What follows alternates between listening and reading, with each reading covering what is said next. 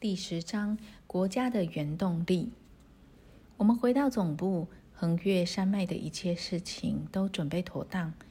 经过一天的休息，换了挑夫和马匹，我们开始第二个阶段的旅程。实际上，这一次才是横越喜马拉雅山以后二十天的跋涉饶有趣事。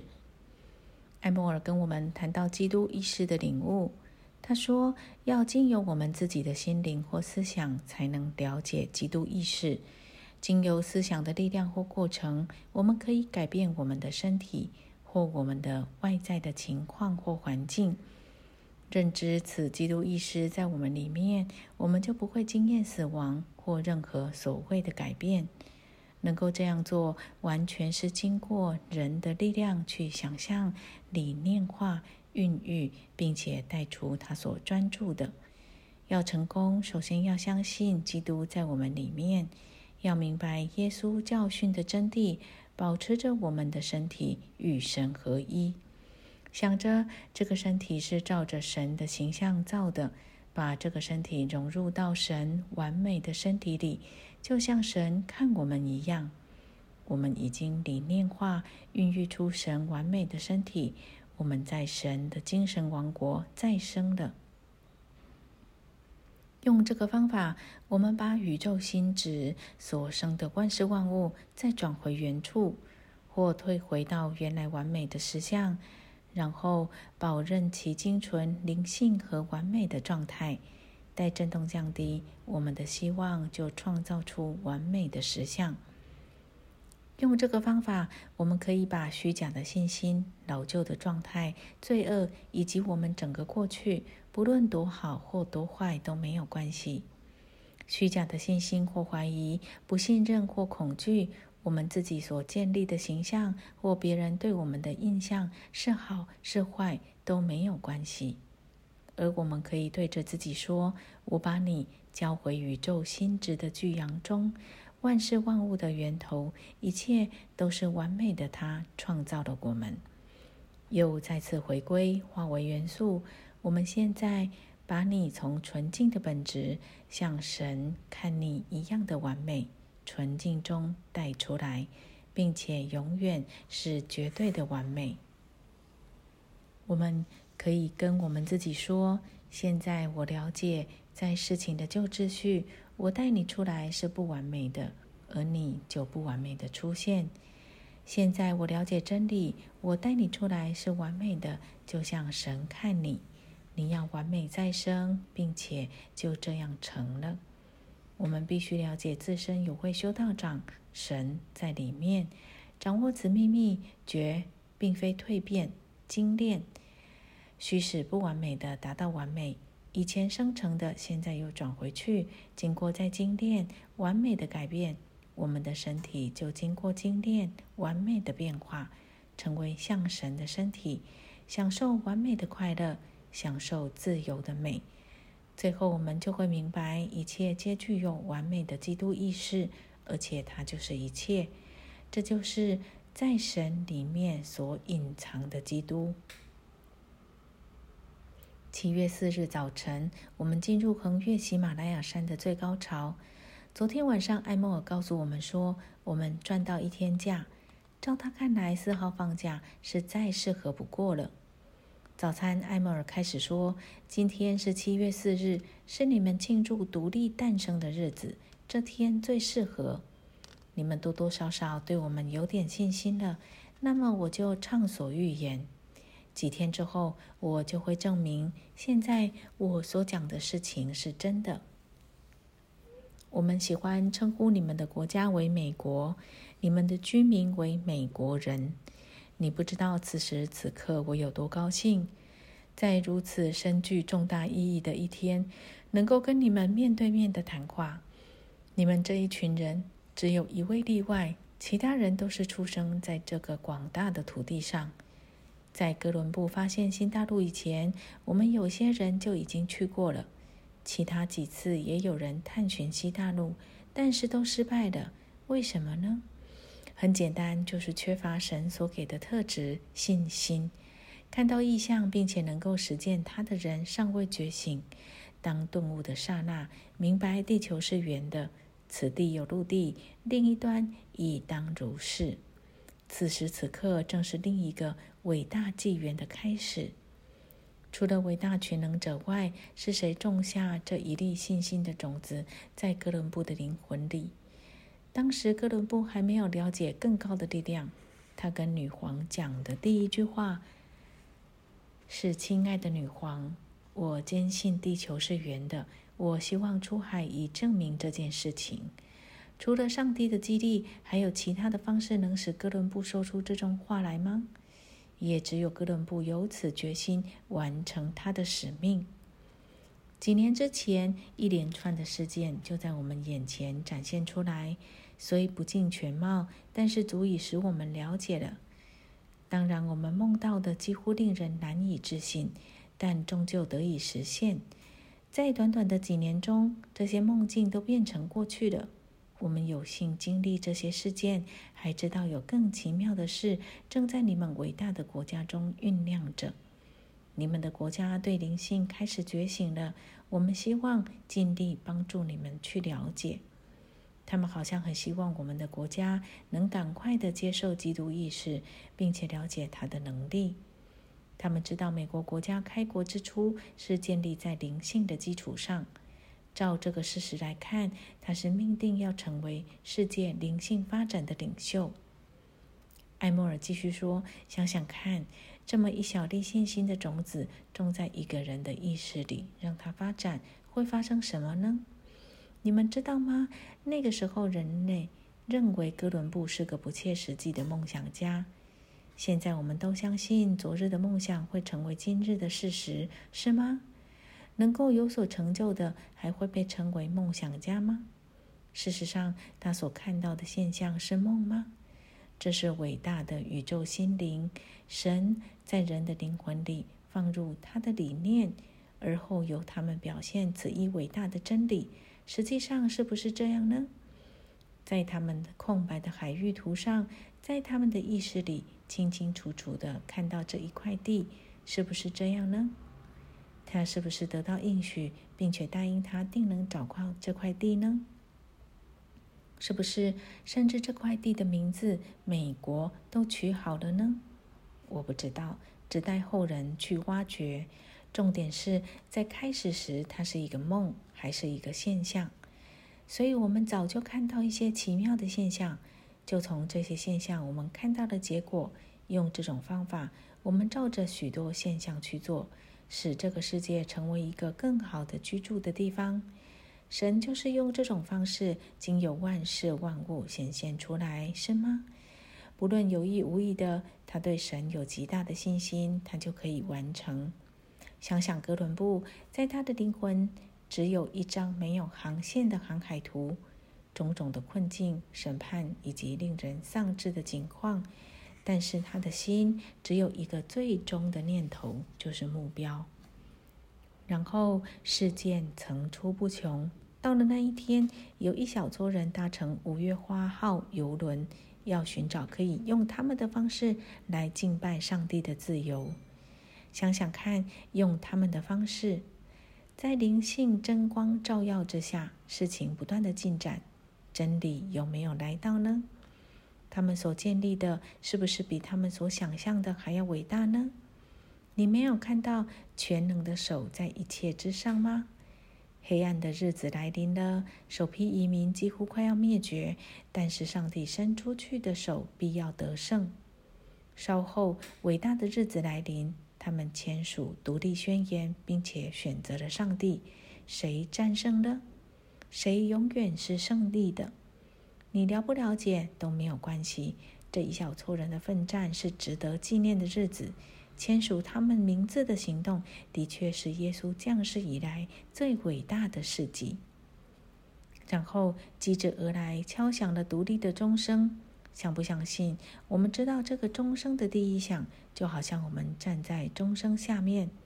钟声放大，震波从这个小小的中心传送出去，直到有一天渗透到整个地球最深、最黑暗的角落，敲醒了最黑暗的意识。我们研究导致这件事件的谈判以及事态的演变。那一天是不是诞生了这位伟大的婴儿？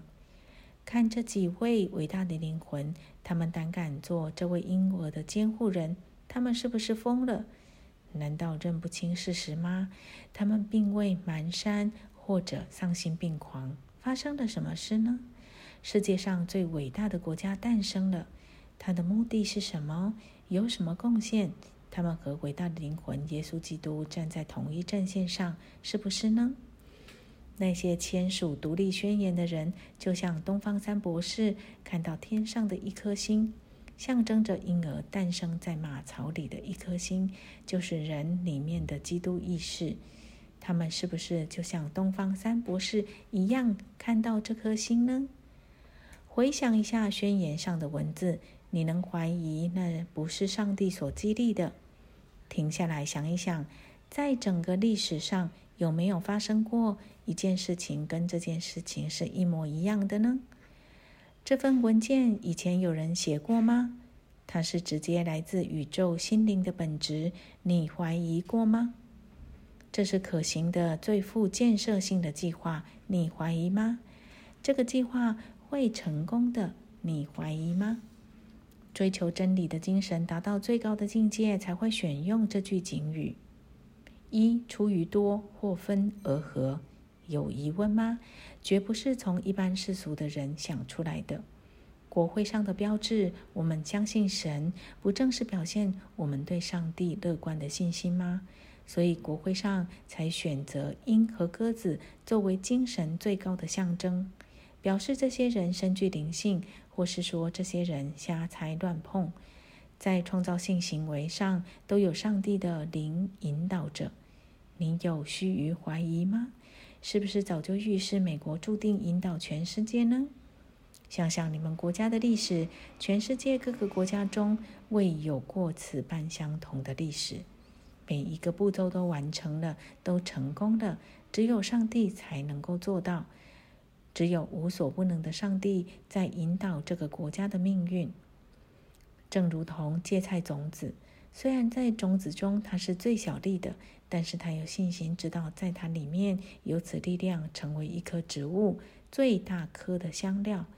因为好像一粒芥菜种，有人拿去种在园子里，长大成树，天上的飞鸟宿在它的枝上。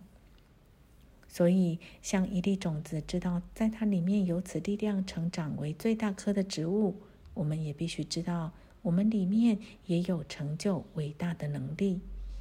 耶稣讲这一则寓言，是指信心的值而非量。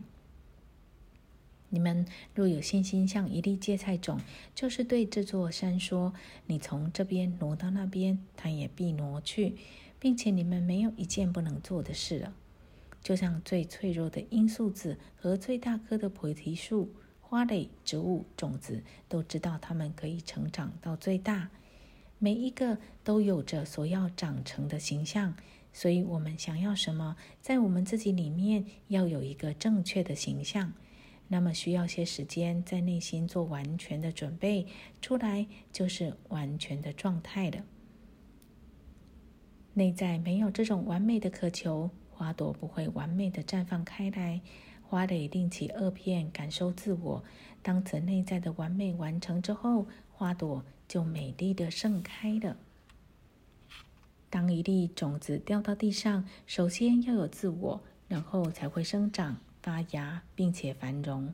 所以，我们首先要把自我开展出来，好像种子先要有外壳，以便成长。我们也要有外壳，以便成长。所以，我们先生长出有限的外壳，然后开始生长。当此内在完美做好了之后，我们就完美的出现，就像花朵一般。个人如此，国家也一样。在这个国家，基督意识完全的发展出来，这个国家和人民就必定会为群众的利益而工作，因为每一个政府的心或根，就是在那些管理人员的意识上。你们不了解灵性的意义，且多数人仍身在物质的层次之中，是你们国家所犯的最大错误。我知道伟大的灵魂引导着你们国家的命运。我也知道，在这些伟大灵魂的生前，很少人感激他们，因为人在其有限的观念下，只让有限的观念铺设道路，使得道路变得迂回难行。看看他的成就多奇妙！深入了解灵性的意义，并且予以运用，会有多奇妙啊！换句话说，假使基督放置在你们的政府里，每一个人也知道耶稣所知道的真理，以及基督在每个人的里面，以及一切是一。那么今天表现出来的不是更奇妙吗？一旦一出于多，合而为一，其内在的含义都了解了，又再会同样的荣耀。经有许多表示一。一切的一切是一，这是神伟大律法中的一条，你们懂吗？我们看看每个国家，那些建立在真正灵性上的国家，就会维持长久，并且永远长存，不让物质主义偷偷僭越，慢慢的危及整个结构，造成不正常的重量或误用建立之初所启用的律法，导致灭亡。而那些灭亡的国家呢？神的法则潜藏起来的，在每一次失败之后慢慢升起，或是成功一次，他就抬头一次，直到最终与这位多而一的真神结合。兄弟们，不用一位伟大的先知来说，你们也知道结果如何。看看西班牙这个国家在哥伦布出发寻找新大陆之初，在稍后不久以及现在有些什么改变呢？短短的时间内，他跟自己的孩子发生战争，然后你看到他变得微不足道的一个小国家。对于软弱无能的他，你能做些什么呢？越来越退化了。国家的兴衰和个人的成败不也是如此吗？人生肉体的形象或结构，因着贪婪而欲望饱足之后，结果相同。开始和平会繁华成功。但是，犹如昙花一现就衰败老弱了，就显出喘个不停、步伐不稳定的老太来。然而，如果孕育灵性力量并发展之，他们就会精神充沛、有活力，五百年、五千年或一万年或永恒的持续下去，如同他们的主权正当全盛时期。我们期待黎明的来临，而且很快的，每一个人都会看到如日中天那般荣耀的日子到来，就不再有黑暗、有极限。这不是意味着必须有永恒的进步吗？如果没有，一切都要回转到宇宙的本质，一切都必须进步或回转，没有走一半或滞留的地方。当你们的国家了解它真正的角色或使命，与灵性携手，并且显现神所希望他所表现的，或让灵性从内在发展出来，我们可以预见你们伟大的国家及超越力量的奇妙。那是自有人类以来难以用语言形容的。在其发展时期，毫无疑问的是需要一只鹰有强壮的巨喙和利爪。但是在真正灵性的光照之时，可以看见那只鸽子凌驾在巨鹰之上，而鸽子会守护着巨鹰现在所守护的一切。看看你们所用的钱币上的字，我们彼此相信上帝以及多组合成一。在国家的生命的演变当中，鸽子代替老鹰之时，就会高喊这个口号。谈话到此结束。艾默尔继续说：“他会离开我们一段时间，他要与两百里外的其他人联络，并且在六十里的村子跟我们会合。我们要四天才会到达，然后他与其他四人消失无形。四天后在村子口与我们会合。”